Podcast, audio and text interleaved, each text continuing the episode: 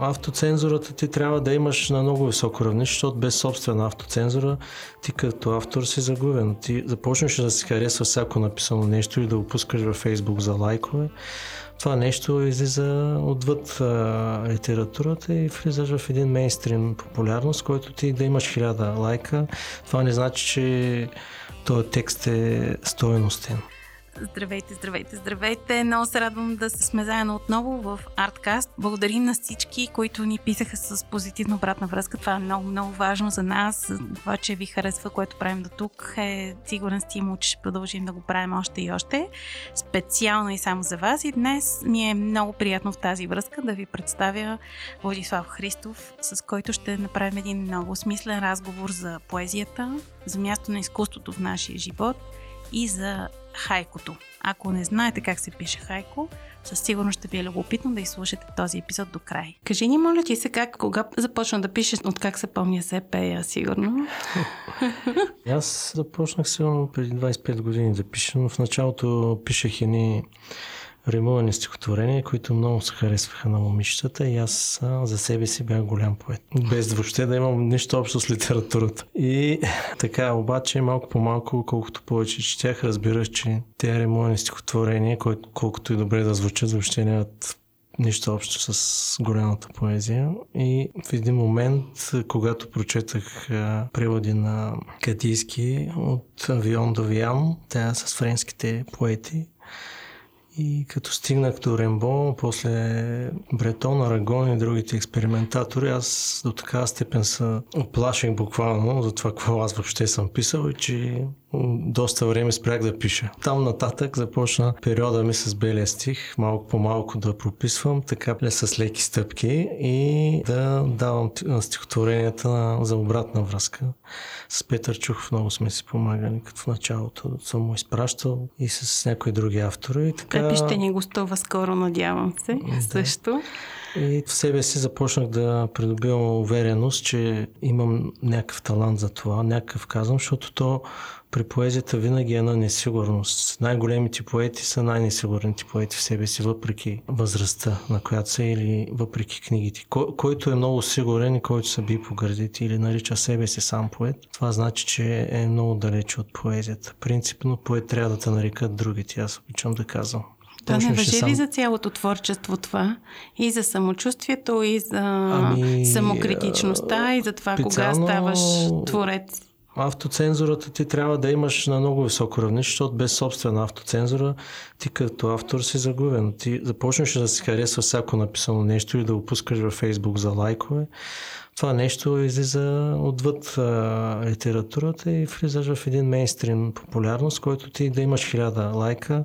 Това не значи, че този текст е стоеностен. И затова авторите трябва преди всичко да четат. Писането въобще не само на поезия е първо четене. Две трети четене е на трета писане. Ти самия си вероятно от най-популярните хайко поети също ами, в занима... България. Да, заниманията ми с хайко бяха на шега. Аз, когато започнах с, да се интересувам от източна философия, от дзен, видях, че хайко е част от тази култура, въобще от начина на мислене. Казвам начин на мислене, защото то при хайко първо трябва да имаш едно око да го видиш като момент и после да имаш таланта да го опишеш в много кратка форма. Малко по малко аз започнах да пиша едни стрестишия, които в началото си ги харесвах и си казвах, ах, колко са хубави. И така, но когато започна да се ориентирам в средата, разбрах, че аз имам много-много път и че най-големите майстори са винаги в началото на пътя. При Хайко няма, няма майстор. Всички са като едни деца, които те първо експериментират, те първо научкват. Много интересно при Хайко е, че когато един текст се е случил, той а, просто няма нищо какво да кажеш. Там всяка дума е, е, е забита на мястото си. Когато един текст също не се е случил, там пък провал е 100%. И затова обичам да казвам, че Хайко е на мишена, която има само десятка.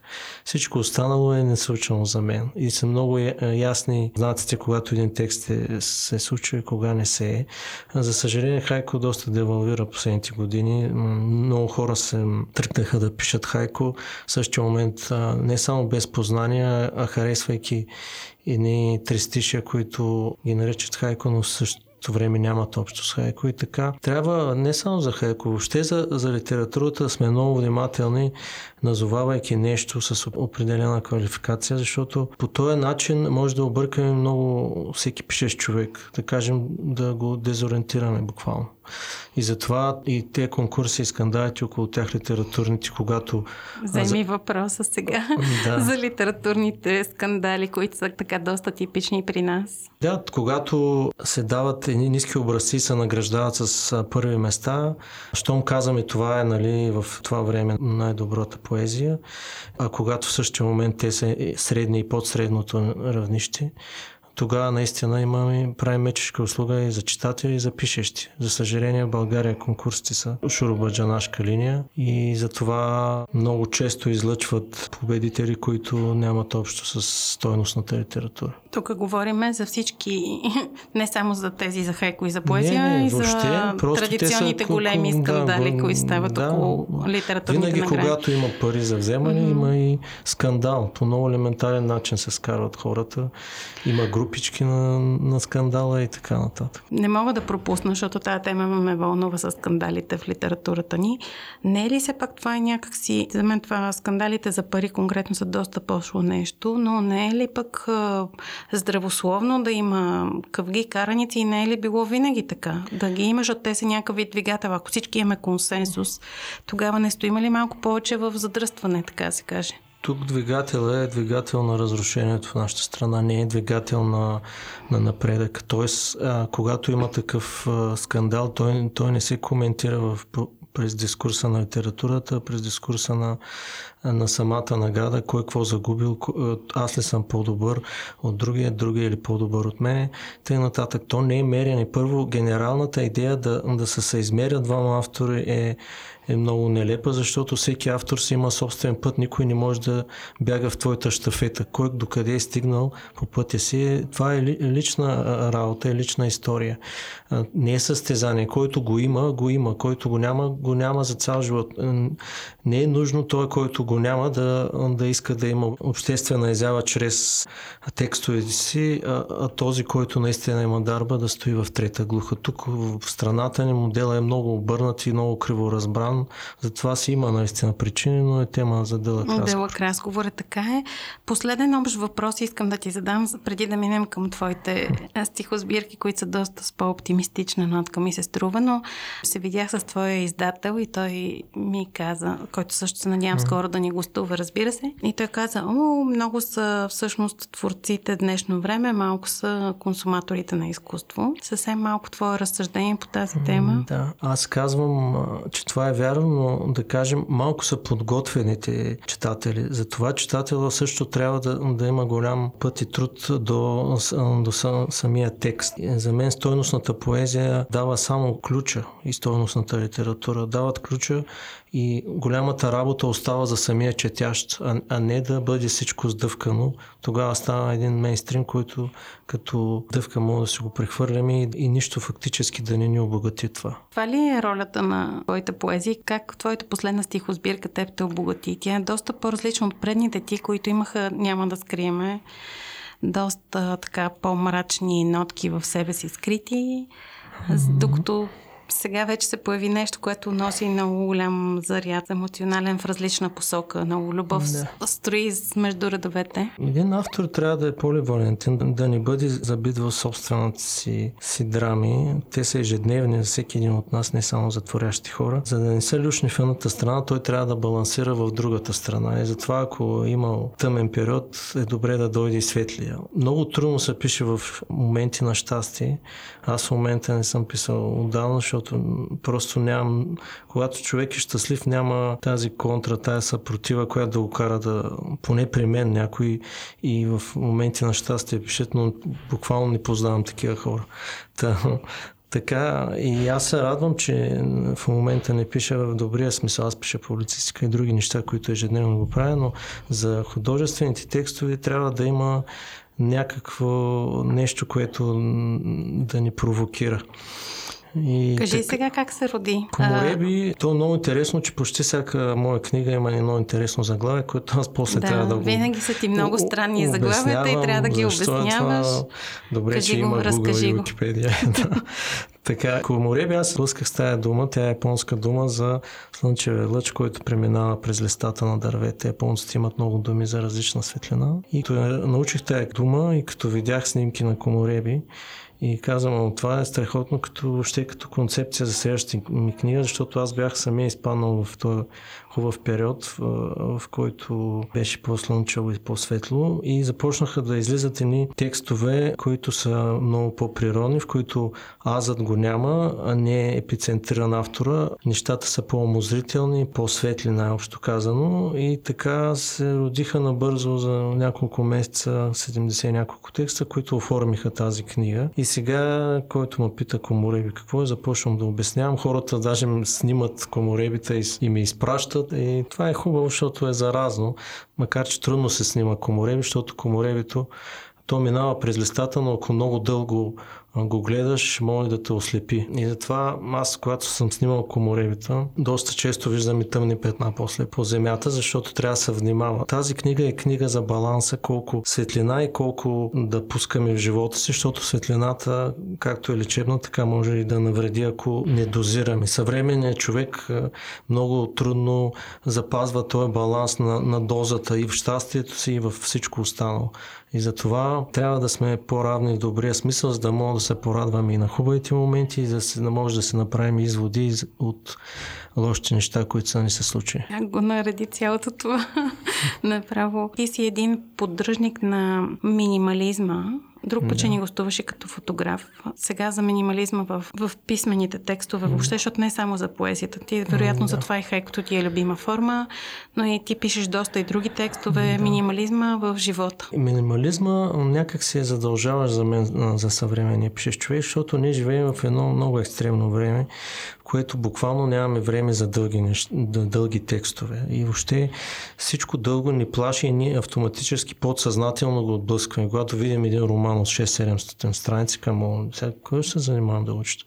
И то затова и романовата структура започна да се свива и последно време, последните 10 на години се пишат много кратки романи. Така и в другите форми. За мен е голямо предизвикателство точно в кратка форма, независимо кратка проза, било поезия или, или каквото и да е друго, да се присъздаде един концентрат, който аз да не ти отнема времето от, от деня, аз да ти кажа много важни неща, ти да почнеш да ги мислиш, да се връщаш към тях. Стоеността литература е тази, която а, читателя се връща, не което за, прочиташ нещо и го захвърляш после и дори не знаеш къде се намира книгата. И така, в тези кратки текстове за завръщане ги наричам, читател се връща и, и, и, и всеки път може да открива различен пласт. Всъщност ти как я постигаш? Как се постига това? Научени ли сме въобще. Мисля, че много трудно се да постига минимализма. То е някакъв вид даденост. Не всеки автор трябва да се стреми към него. Има по-разточителни текстове, които също са хубави. Дори аз сега следващата ми книга е с поеми, които са по 3-4 страници. Така че всеки автор трябва да, да се опитва да излезе от собствените си творчески зони на комфорт, да се провокира, защото едното дава едно, другото дава друго и в тези крайности на вътрешни провокации той ще научи много за себе си като творец и въобще като човек, а и самите читатели ще разберат повече и за него, ще се станат по-близки литературата. Най-голямата им функция в днешно време е да сближава хората, а не да, да ги разделя, защото всяко творчество, когато читателя прочете нещо, той се сближава с, с, с автора, защото по сходни канали са минали неговите радости и неговите болки. Добре, ти каза, че пишеш и в момента и подготвяш още нещо, което ще е доста по-дълги текстове. Кажи да. за този процес, защото в този подкаст ни е много важно да проследим как се случва въобще, как, как е възможно творчеството и как да. се случва. Как е при тебе творчеството? В смисъл, през нощта ставаш, търсиш химикалка или си в трамвая и нещо ти хрумва или как? Преди по-кратките текстове за мен е момент, който улавя. Може да е сега в момента, както сме в студиото, да видя нещо и след някоя друга минута да имам хайко. А при по-дълги текстове искат малко повече помислене, сте структурата, кое да е начало, кое да е край Обичам а, изненадващи крави, когато пиша някаква проза или друг по-дълъг текст, за да може читателя да се върне някой път към началото или въобще да има, да няма една структура на текст, който е прекъснат самоцелно, без, без, да, е, е без да е манер. И така, ами казвам, мен ме спохожда, защото той е като, както сега пускам факса, на мен ми се спуска някакъв факс, който по някой път нямам време да го запиша. Те писма до Лазар, които ги написах, които ще изляза в тази книга сега с поемите, те бяха през една нощ се случиха и аз буквално и физически ги претърпях с много криза, буквално физическа, но се родиха на един дъх. После едва имах шанса да осмисля какво съм написал. Та така, това похождане, аз мисля, че е някакъв много централен канал с, с други измерения, защото аз се чувствам много често като, само като написалка, като човек, който има функцията да запише нещо без много да го дооформя, без много да го поврежда. Казвам поврежда, защото за мен всяко чисто слово, е, когато се ражда, е най-близко до първо происхода. Колкото повече започваме един текст да го ремонтираме, да го нагаждаме, започваме повече да се съобразяваме с читателите, ще се хареса ли, няма ли да се хареса и тогава все повече избягваме от същината на словото, то е да бъде в чиста форма. Дали искаш или имаш нагласа също да ни кажеш някой хайко или някой твой стих за финал. Може ами, да кажеш, аз, не аз не съм от рецитиращите автори. Знам, знам, знам. Избягвам Добре. всякакви четения и такива литературни масови прояви, но мога да кажа едно зимно хайко, защото започва лятото. Уж беше къса парзалката, а в края вече съм възрастен. В български язик, който не е японски и не е чак толкова в една дума с няколко срички да се съдържа толкова сложен mm-hmm. смисъл, може би в това отношение е по-простичък език, или как бихме го казали, различен просто. Как в този случай в български е простено? Значи, да, важно ли е да стоиме в тези срички? 5-7, 5-7, mm-hmm. да. Тази схема на Хайко, тя е в Хайко е бил в по-първичния си вариант при няколко века в Япония. Последният голям майстор на Хайко, Масао Кашики, реформатор, по някакъв начин е освободил Хайко за другите езици и в началото на 20 век то тръгва по света като популярност, точно с освободена форма. Всеки може да го пише и 575, но няма смисъл да бъде следена тази форма 100%, а в същия момент да няма хайко момента. За, за мен при хайко е много важен хайко момента, уловения, за, за да има втори под трети четвърти под смисъл самия текст, а не да бъде нещо, което е само като форма оцелено с сричките и после да е празно като съдържание. И затова приветствам всички пишещи хайко да следят момента, а не да броят срички, защото иначе става един кух текст без съдържание, вместо да бъде един уловен текст без някой да се замисля колко са били сричките и да тръгне да ги брои. Да, традициите са хубаво нещо, но другите езици са за щастие освободени от тая догма, да я нарека и има могат да пишат свободно. Нека да улавят моменти. Нека авторите първо да натренират своите очи, да почнат да виждат около тях ежедневно какво става. Хайко е едно добро средство за отделяне на значими, малките значими моменти от големите незначими. Тоест, всяко древно нещо има код, от който може да ни научи за много неща за нас и за света. Ми да си пожелаем да, да успяваме да ги улавяме. Да. И на теб и очакваме с нетърпение следващата ти стихосбирка Благодаря за Лазар. Ако този епизод ви хареса, знаете, че още интервюта от нашия подкаст можете да чуете в нашия фид или ако се абонирате, направете го още сега. Подкаста ни се казва Artcast и ако ви харесва това, което чувате, искате да ни подкрепите, можете да го направите по няколко начина. Единият е да станете наш патрон в Patreon, можете да ни намерите там като Artcast или да видите линка в описанието на епизода. Можете да оставите ревю за подкаста, направете го задължително и разбира се, разкажете на своите приятели за нас. Това също ще ни помогне. Във всеки случай, благодарим, че ни слушаш. Аз съм Жустин, редактор е Енея Вородецки, а този подкаст е продукция на Procasters. Благодаря ви!